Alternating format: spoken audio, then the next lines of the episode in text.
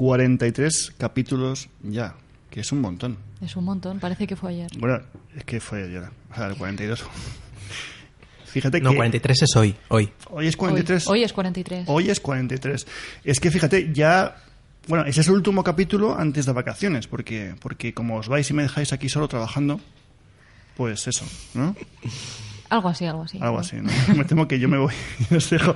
Que este es el último capítulo de esta, de esta temporada, que es la primera que hemos hecho, porque ya el segundo, o sea, el siguiente capítulo ya sería en septiembre y ya sería un año. Un año, justo. Un año de podcast. Un. No sé, añazo. fíjate. Es que el tiempo pasa volando.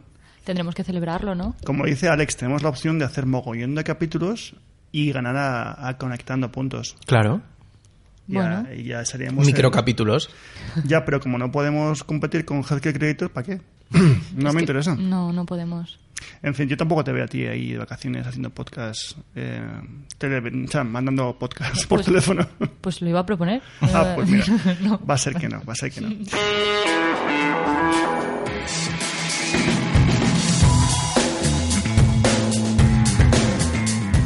Bienvenidos una semana más al podcast de Lucy Labs, una actualización semanal sobre la comunicación en salud y, y muchas cosas más, porque la verdad es que últimamente nos vamos un poco por la tangente y vamos por ahí. Estamos con la inigualable, la única, la razón por la que estamos sentados aquí, la que nos persigue, la que hace los guiones, la que, la que realmente pone el alma y la voz. Alma Muñoz. Hola, hola. He dicho Alma Muñoz. Sí, ya. Me has rebautizado. Eres el alma muñoz del podcast. el Alma Muñoz. Y estamos con el productor del programa y con el alma también, que la semana pasada me echaron la branca porque no estabas, Alex Barros. Aquí estoy. Y bueno, es que además eh, no solamente reclaman tu voz, sino que además, como has locutado lo de Healthcare Creators, está todo el mundo como loco con las músicas y con tu voz. Claro, soy la voz. Es la, es la voz.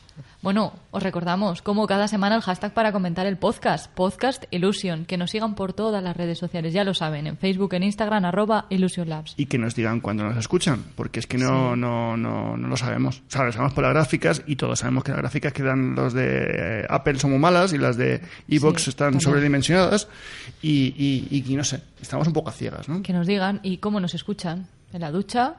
Mm, Yo hay detalles que coche. tampoco me apetece mucho saberlos. Hombre, toda la gente no. Yo- que conste que yo le dije a Mañez que yo lo escuchaba en la ducha los sábados. Y me dijo lo mismo. Dice, hay detalles que prefiero obviar. Tiene razón, tiene razón.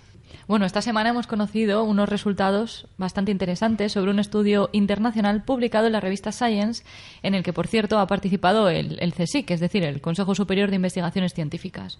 Lo hemos leído en hipertextual y se trata del descubrimiento de un mecanismo molecular que podría optimizar el diseño de nuevos fármacos analgésicos no adictivos. Un puntazo. Sí, Porque muy interesante. Precisamente el problema que tiene Estados Unidos con los opiáceos es, bueno, dicen Estados Unidos, pero el día que empiecen con España. Justo, porque este importante hallazgo podría aplicarse en tratamientos del dolor para disminuir el elevado uso de los opioides, pone aquí. Ya, pero es que a día de hoy no hay mucha más opción cuando estamos hablando de dolor crónico. O sea, Claro. yo lo sé mucho por, porque mis padres, lógicamente, son tienen, tienen una edad, tienen problemas eh, traumatológicos y lo primero que hacen es, ala, opiáceos para repartir. Y claro, es que no hay mucha más opción que reduzca el dolor, cuidado. Y esto lo que nos dicen es que tener mucho cuidado porque, claro, pero ¿qué haces cuando tienes 70 años, mm, te han operado una rodilla y tienes que ponerte algo contra el dolor? Si no hay más narices, Sí, sí, y para muchas cosas. Yo tuve un, bueno, un cólico nefrítico y también estuve a base de esto. opiáceos, Sí, de que sí. El lado oscuro de Alba. Bueno, que lo que decías, en Estados Unidos se cree que dos tercios de los fallecidos por sobredosis lo son por el uso inapropiado de este tipo de sustancias. Ostras, dos tercios. Sí, Es un montón de gente. Yo había leído que había mucho problema con, con las recetas legales, entre comillas, pero claro, esto, esto se ha ido de las manos. Hubo un reportaje muy extenso en el Times que hablaban precisamente de una pandemia. Porque además luego también mucha gente los reutiliza para hacer otro tipo de drogas que ya, en fin, el mundo de, las, de, las, de los opiáceos es, es inmenso. Sí. Eh, Alex, ¿tú qué piensas del, del neuromarketing? A mí me parece muy interesante. Muy neuro y muy, muy, Muy marketing. neuro y muy marketing. No, no, sí, sí, lo veo interesante ese análisis. Yo, yo pues te digo una cosa, yo lo veo por un lado muy interesante, pero también veo mucho marketing en el neuromarketing. Sí, seguro. Que poca gente está ejerciendo bien neuromarketing, también te lo digo. ¿eh? bueno, es que se ha convertido en la solución a todos los problemas. Eso dicen, frente a las técnicas de marketing así más tradicionales. Pero hay que diferenciar mucho lo que es vender y manipular. ¿Qué quiere decir? Que yo, yo escucho a mucha gente que me habla de neuromarketing como si tuviese la herramienta de manipulación, el anillo de oro que los domina a todos. Y eso me cabrea mucho. Y yo me dedico al marketing igual que vosotros, pero es que nunca he querido dominar a la gente. He querido, no sé, entre comillas, me pongo romántico, aportar algo nuevo. Venga, si soy más pragmático, vender algo. Pero dominar, no sé. Bueno, tanto se ha puesto de moda esto que solamente en España han comenzado a impartirse más de 13 másters oficiales especializados en esto, en neuromarketing. ¿Y impartidos por quién? ¿Con qué experiencia? ¿Con qué ejemplos? ¿Con qué clientes propios? ¿Y con qué fracasos y aciertos propios? Y así es la gran pregunta. Esto me resulta, me, me resulta muy familiar porque esto lo hemos visto también con el marketing digital. Entonces venía mucha gente a contar ejemplos de terceros, de cuartos y gente que realmente hablaba muy bien, lo hacía fantásticamente bien, pero no tenía experiencia en el asunto. Cuando encima hablamos de herramientas de que tienen que básicamente son herramientas de de observación de dónde están las pupilas, cómo reacciona el cerebro, estamos hablando de tecnología muy específica, muy cara. Y si, bueno, si veis más o menos los estudios chulos, eh, son estudios caros porque aparte de que son neurocientíficos, que son gente con una formación brutal, es que hace falta unas maquinarias muy complejas. Y cuando se utiliza de mm, chichinabo, venga, es que los ojos van más a la izquierda, eso se hacía hace 50 años. Eso significa que mientes. Eso miento. Esas cosas. Siempre miento. Que por cierto, esto lo hemos visto en una entrevista a Alexia de la Morena, experta en neurociencia aplicada al consumidor y marketing estratégico en, eh, en el medio de Economía 3. Os hago una pregunta. ¿Cuánto daríais vosotros desde el punto de vista del mundo publicitario por conocer exactamente cuáles son los comportamientos humanos ante, por ejemplo, uno de, de los spots o, o alguna acción de marketing que, que llevamos aquí a cabo en la empresa? Lo- ¿Por qué? Pues exactamente, ¿por qué preguntas? Por los, por los... ¿Quieres saber el qué? El, el comportamiento humano ante uno de nuestros proyectos. ¿Cuánto daríais por conocer cómo se...? Pero un comportamiento es una reacción. Me gusta, me- A mí me gustaría saber más la motivación, más que la reacción. Porque si yo ahora mismo le pego un guantazo a pues básicamente me, me mandaría un spam, me, me hundiría y, y- y no habría podcast. Entonces, la re- me- más, más que la reacción, que es muy obvia, seguramente me gustaría ver la motivación por la que está haciendo, que es más poderosa, ¿no? Mucho más, mucho más. Bueno, ese artículo se lo tenemos que dar las gracias a, a Alicia Negrón que nos lo pasó por Twitter. Que, que este, bueno, que lo- lo- lo- nos lo tagueó a nosotros y a, y a Conectando Puntos, que por supuesto lo, lo- lo- lo desarrollamos mucho mejor nosotros. ¿Dónde va a parar? Un análisis mucho más sesudo. Sí, sí, se nos ve, se nos ve, se nos ve como que nos lo hemos currado. Sí. Estamos un poco de vacaciones ya. ¿no? Estamos ya con la toalla aquí eh, al hombro El siguiente que hacerlo a la piscina. Ah, no, no, que no hay siguiente. por acabar. Sí. No voy a decir nada nuevo, pero es que somos bastante influenciables porque somos animales sociales. y mm, seres narrativos. Es que estoy todavía muy, muy empeñado con el libro de, de- de- de Somos lo que nos contamos, y es verdad, y es que al final estas, estas seres sociales, por lo cual dependemos mucho de lo que el entorno y dependemos mucho de las historias que nos contamos entre nosotros, que es brutal, y por supuesto somos muy influenciales todos. Bueno, pues ahora toca hablar de algo muy importante, algo que, que- que- es brutal y que que está petándolo, que son los premios Healthcare Creators. Como ya sabéis, Healthcare Creators es una iniciativa que, que empezamos ya hace dos años queriendo dar visibilidad a todos aquellos creadores de contenidos en salud independientes. ¿Por qué? Porque pensábamos que mejores contenidos en salud representaban una sociedad mucho más sana. Esto nos ha llevado a conocer gente sorprendente, entrevistas brutales. Eh, cuidado, que esto es simplemente la punta del iceberg, porque lo que está por llegar es mucho más divertido. Hace menos de un mes lanzamos eh, un- pues los premios Healthcare Creators, que bueno, intentaba representar ser una, un homenaje a todos los creadores eh, de contenidos de salud independientes. Y gracias a la cuña, con la voz de Alex, pues nos ha llegado ya a las 500 nominaciones. Hemos Alex. llegado a las 500 ya. Bueno, 500 Esto- nominaciones a tu voz. O sea, Espero que no, espero que no. Hay un montón de usuarios ya activos y bueno, es que hay 500 nominaciones, me parece una burrada y sinceramente no tengo más que decir que muchas gracias, que lo más interesante es que esta, esta cifra crezca en el sentido de que lo que buscamos precisamente es diversidad, que todos conocemos a los principales podcasters, todos conocemos a los principales blogs y seguramente, lógicamente, les votarán. Pero lo más interesante es que de aquí lo que vamos a sacar es dar visibilidad a los pequeños, a los que están empezando, la gente que a lo mejor lleva mucho tiempo, pero no tiene tanta atención y la merece. En fin, que qué mejor para expresar cuántos premios hay que escuchar la cuña. Presentamos los premios Healthcare Creators. Un reconocimiento a los creadores independientes de contenido en salud. Del 1 de julio al 6 de septiembre, entra en healthcarecreators.es y nomina a tus favoritos por categorías. Mejor perfil en Twitter, mejor hilo de Twitter, mejor perfil de Instagram, mejor página de Facebook, mejor canal de YouTube, mejor vídeo, mejor podcast, mejor blog, mejor post, mejor hashtag sanitario, mejor libro, mejor lista de difusión. Premios Healthcare Creators. Bueno, después de escuchar eh, esta cuña y esta voz, os recordamos que hasta el 6 de septiembre podéis nominar a todos los que queráis, incluso a ti mismo.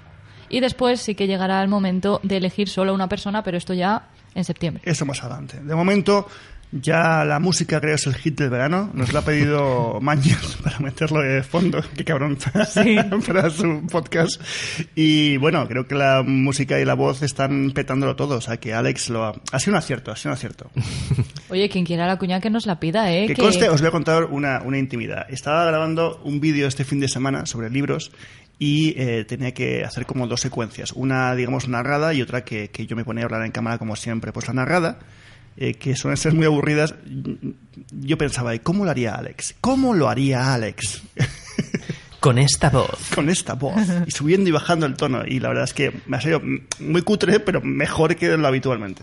Con lo cual, Alex ha sido la inspiración. Hay que buscar la musicalidad en la voz. Bueno, vamos a seguir hablando de comportamiento humano.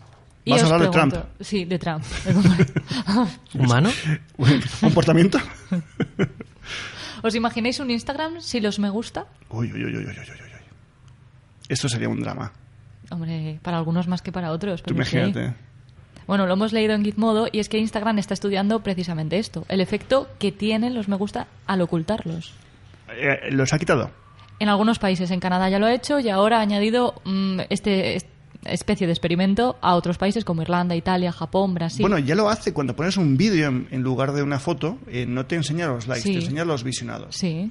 Y, y la verdad es que es un poco complicado conseguir saber cuántos likes. A ver, yo te lo digo ya como, como, como publicitario. Es necesario saber cuándo, cuánto rinde un- un- un- una publicación, porque si no sabes el rendimiento, no sabes la optimización. Claro, yo me imagino el mundo influencer, pegándose tiros. Claro, ahí vamos. ¿Qué va a pasar con los influencers? Es si que- no saben qué influencia tienen. Claro. Bueno, ellos sí que lo saben. Ellos sí, ellos sí, porque hay que Lo que no lo sabe es el público. Eso es, porque a ver, que no que a nadie le dé una taquicardia, porque para estos ansiados o ansiosos, mejor dicho, que les gusta los me gusta, esto no va a desaparecer. La cifra solo será visible para el usuario que lo recibe, no para los seguidores, que es lo que decía Alex.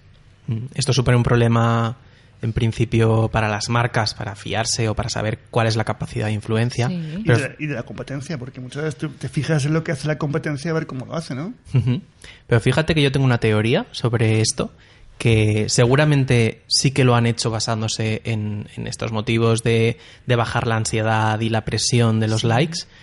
Pero fíjate, esto es una teoría que me invento yo, pero me da la sensación de que van a hacer una plataforma en la que todo esto que pierden los anunciantes, bueno, sí, las marcas, los, los anunciantes y la relación con los influencers, lo van a quitar de, digamos, la parte pública y abierta y se lo van a llevar a otro sitio, porque es necesario. Apago, apago.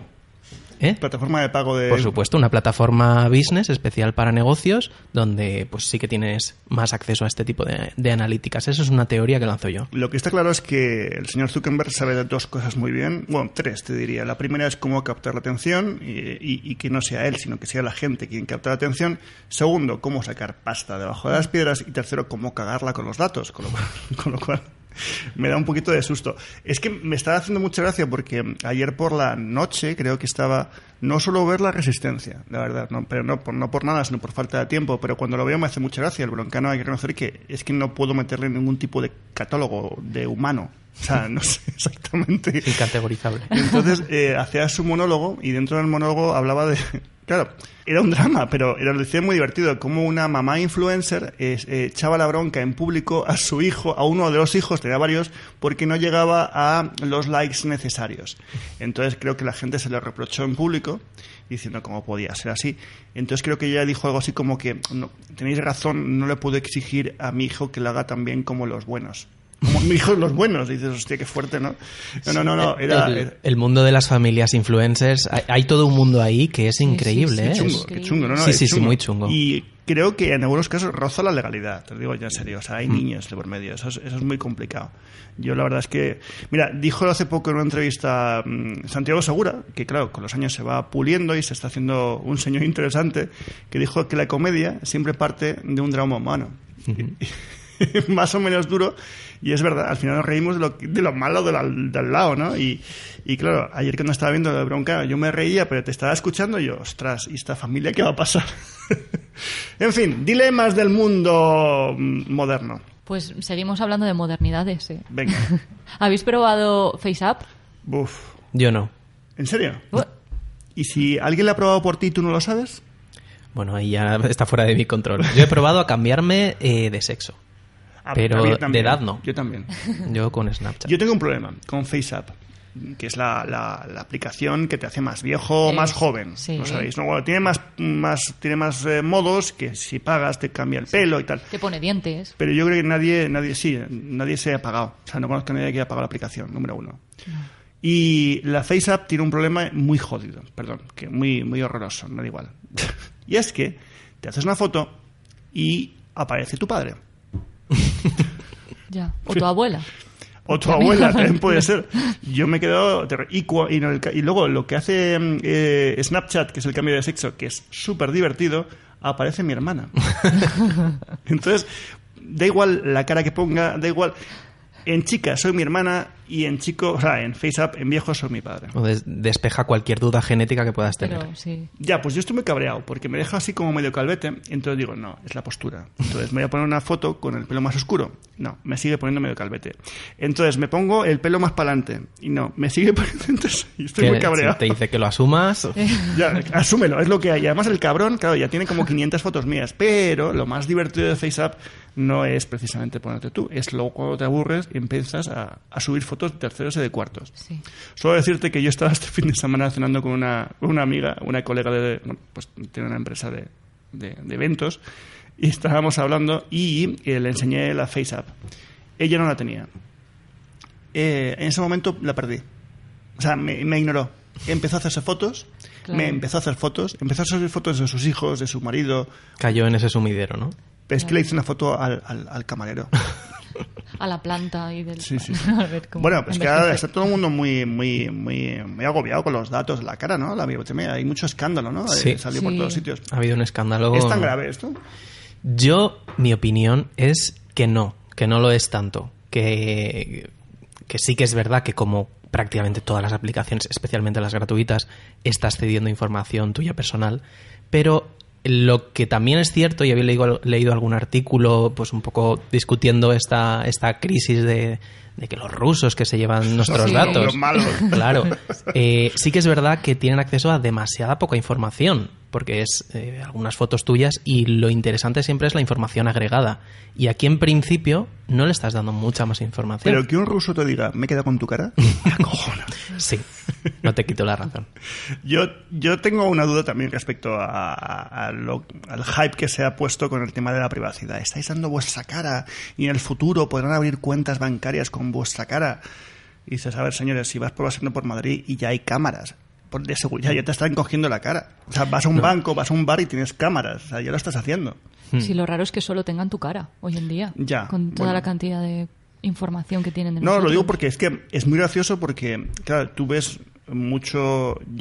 Os voy a reconocer también otra intimidad, venga, hoy estoy de intimidades. Y es que sigo a mucho influencer fake, o sea, gente muy chunga, o sea, gente gente de, de- internet, de, emprendimiento, pero los sigo no porque me gusten, sino porque les detesto.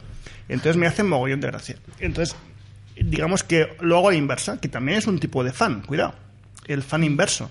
Entonces yo me doy cuenta que mi Instagram es más divertido cuando. eh, digo, bueno, mi Instagram no, mi stories es más divertido cuando llego a casa y veo gente que detesto y diciendo tonterías.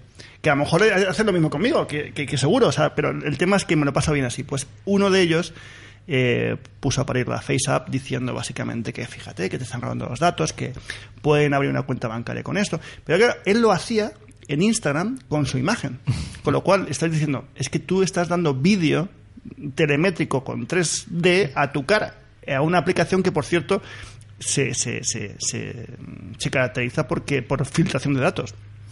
Entonces, bueno, pues al final, chicos, yo creo que al final la biometría es muy útil eh, a medias, ¿no? Me queda con tu cara. Pero por cierto, luego hay aplicaciones muy chulas. ¿Conocéis la de AI Portraits? AI Port dilo tú. Es que el nombrecito... AI Portraits. Portrait. Ah, lo he dicho Sí. bien, lo he dicho bien. Pues es una aplicación desarrollada por el MIT que lo que hace básicamente es hace un poco lo mismo de la FaceApp. Tú coges la, bueno, di- es una web app, con lo cual no es una aplicación. Entonces te coge tu cara, tú la subes y te convierte las imágenes en retratos, o sea, con pinturas, con, eh, con estilos, depende un poco de la foto, ¿no? Entonces es muy guay porque ves tu cara como muy antigua. Yo eso no lo he probado, ¿eh? Y quiero. ¿Sí? Sí, sí, sí. Ayer lo intenta, ayer estábamos en un rodaje, que fue todo el día, fue, fue muy duro, y intentamos subir varias cosas y no pudimos. Pero yo esa misma mañana me subí tres o cuatro mías y eran guays. Hmm. Sí, he visto algunos ejemplos, está muy chulo. Pero no, no solo modo antiguo, también modo contemporáneo, el, estilo Pero de tú, no- arte. tú no lo es- eliges, claro, es claro. random. El problema es ese, que a mí me ponía como muy de año, siglo XVI, ahí muy oscuro. Y por alguna razón mi nariz debe ser muy característica, entonces me la ponía enorme, pero los ojos no eran míos. O sea, es como que sí. También te digo una cosa, tanto FaceApp, que ha petado porque hubo un artículo de Gizmodo internacional diciendo que esta aplicación cada vez es más exacta, porque FaceApp lleva ya años, lo sabéis. Va mejorando los algoritmos. Claro, es, Claro. es, eh, Machine Learning y van haciendo como sus redes neuronales, aprendiendo de los errores y viendo lo que es más realista. Y iPortraits hace un poco lo mismo. Cuanto más eh, gente suba fotos, más va, va, va asignando el estilo de fotografía. Con lo cual, no sé, a lo mejor dentro de dos años no, no nos hackea los rusos, sino los americanos. Por ejemplo. Oye, que por cierto, que se supone que aquí todo el tema de privacidad en esta aplicación que comentas, bueno, en esta web app, está muchísimo más controlado por quien lo ha desarrollado. IBM, ¿no? Sí, sí, sí, sí. Pero bueno, IBM supone que es más mm, limpio que un ruso, no sé por qué. Claro. Se supone Al que final los es lo que datos- tú has firmado. Sí, pero se supone que los datos se eliminan inmediatamente Ah. y no se utilizan con ninguna otra finalidad. Bueno, nos veremos en las redes dentro de 10 años cuando vemos que un, un- un yo mismo... ¿Conocéis lo de las aplicaciones de fake app? Las de verdad, las que te ponen cara, tu cara en, en un vídeo, que son brutales. ¿Cómo se llama eso? ¿Face swap? No. no es, es swapping, pero tiene un nombre. Vídeos... fa- Deep, fake- fa- deep, deep fake o algo así. Deep, Deepfake. deep face, deep. No sé. Vamos a buscarlo. No, yo tampoco lo sé. Deepfake. Es brutal, porque... Deepfake. Sí, Ya está. deepfake. sí. Deepfake. Sí, sí. Sí, efectivamente, los vídeos de deepfake, ¿los habéis visto alguna vez? Sí, sí, Sí, por sí, supuesto. sí. Son divertidísimos, porque en principio empezaron cogiendo caras de, de uno mismo, tipo las de Obama, y diciendo cosas que decía mm, Trump, por ejemplo, Sí. pero es que ya hay, hay varias muy famosas. Yo tengo uno mm, preferido, en concreto, que es el de Jennifer Lawrence con Steve Buscemi. Es Ese muy es, una pasada. es muy raro. Es, eh, Es muy raro.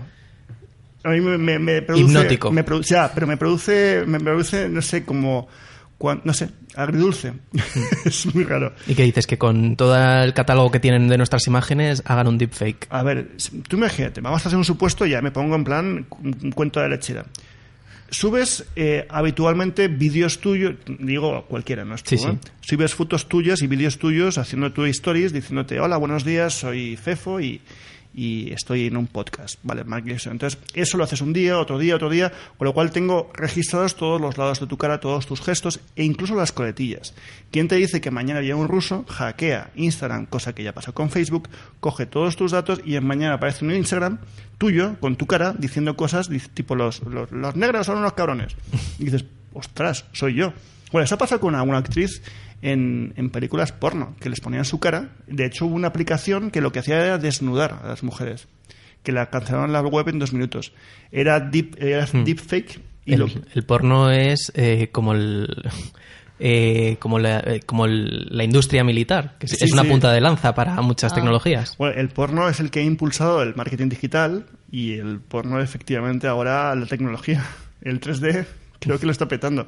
A lo que voy, el tema está en que hubo una aplicación que lo que hacía era, eh, cogías una foto de una chica eh, y lo que hacía es, mm, te la desnudaba. Cogía los parámetros físicos, más o menos de, pues, pues supongo que anchura de hombros, anchura de, de pecho, de, de- de anchura de caderas, y ponía un cuerpo ahí random, pero era muy realista, lo cual era jodidamente, aparte de machista, era una putada, porque y luego también pasó en el, en el mundo del porno, que alguna famosa tuvo que demandas con, con YouPorn precisamente porque, claro, tú imagínate que parecías en una película de porno. ¡Qué guay! ¡Qué divertido! Toda tu vida ahí con el burka. Madre mía. Nos espera no un futuro muy interesante. Va a ser complicado definir cuál es lo de verdad o de mentira. De hecho, hay, ap- hay, hay, hay agencias que están abogando por el no uso del Photoshop en las caras. Hay revistas incluso que ya te dicen, te ponen una marca de agua que te dicen no está tocado con Photoshop.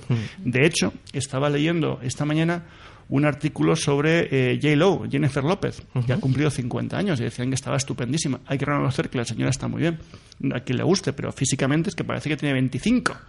Y decían, ¿por qué J-Lo está mejor que con, con 50 que con 30? ¿no? Y J-Lo no deja que la, que la, que la retoquen la- las fotos, por alguna razón. Bueno, primero porque puede, y segundo porque se mata el gimnasio. Entonces, bueno, que, que al final es como un sello de calidad. No me he retocado las fotos. Solo deciros que el otro día, eh, en, el, en el momento de aburrimiento, mm, pues decidí ver cómo eran algunos amigos y amigas eh, de mayores para luego mandarles la foto. Y tuve una amiga que no pude encontrar una foto suya sin retocar. Digo, so- este, Instagram, ¿eh? Solo te digo cómo- a qué punto estamos llegando de, de obsesión con las deepfakes. Claro. Bueno, a nosotros que no nos retoquen, ¿no? ¿O sí? Es que hay gente que me he dado cuenta que yo no lo sabía. Hay mucho influencer que no se pone en, en stories. Que, claro, eh, Snapchat tiene filtros de cara de maquillaje. Entonces te quita todas las imperfecciones. Pero claro, y luego eso lo exportan. Es que es muy chungo. O sea, al final, tu imagen no es tu imagen, tu cara no es tu cara. Es muy jodido. A mí eso me estresa demasiado, por favor. Sí, la verdad es que sí. En Vamos a fin. querernos tal y como somos. Sí, aceptemos nuestras imperfecciones y aceptemos que este es el último capítulo antes de vacaciones, así que, en fin, ya nos despedimos. Nos despedimos ya con la maleta hecha, estamos. casi. Alex, muchísimas gracias por el currazo, por el- la producción del último capítulo de... Bueno, has producido casi todos los de este año. Damos también la, la despedida a, a Albert, que no, que no lo estáis viendo, pero es que estamos en una sala donde estoy viendo la cara de... Me voy a hacer una foto, espera un segundo. No, no tomo, no tomo. Es que es inquietante.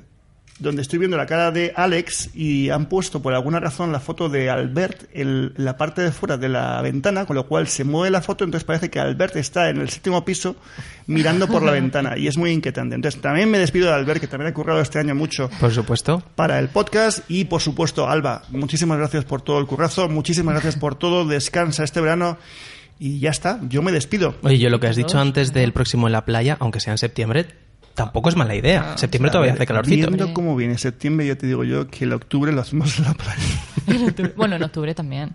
Hace bueno, digo. Sí, sí, ¿Qué sí. lo podemos hacer? Verás, La va- playa no- siempre, nos va a llover. siempre es buen momento. A ver, ¿quién nos invita a la playa para hacer un podcast en la playa? ¿Alguien trabaja en Málaga? No sé. Teresa, por ejemplo. Sí. Málaga, Cádiz. eh, Esos sitios donde estáis así. ahí que queréis un podcast, pues nos llamáis y vamos. A ver, es duro, pero alguien, te- alguien tiene que hacerlo. Vamos a hacer En telepodcast. fin. Bueno, chicos, eh, muchas gracias y ya hasta septiembre, ¿no? Pues Sí, hasta la semana. No, no, que hasta. Joder, si es que. ¿Cómo que está la semana que viene? Que digo otra vez hasta la semana que viene. Ah, bueno. Son las ganas ya del siguiente. Las ganas. ¿Hacemos un adiós más largo de lo habitual? Nos Venga. hacemos, nos hacemos un conectando puntos, nos hacemos los de septiembre ahora. Uy, yo a mí me esperan... eh, Tengo el cocido puesto. Tengo que quitarlo. En fin, hasta el mes que viene. Adiós. Adiós.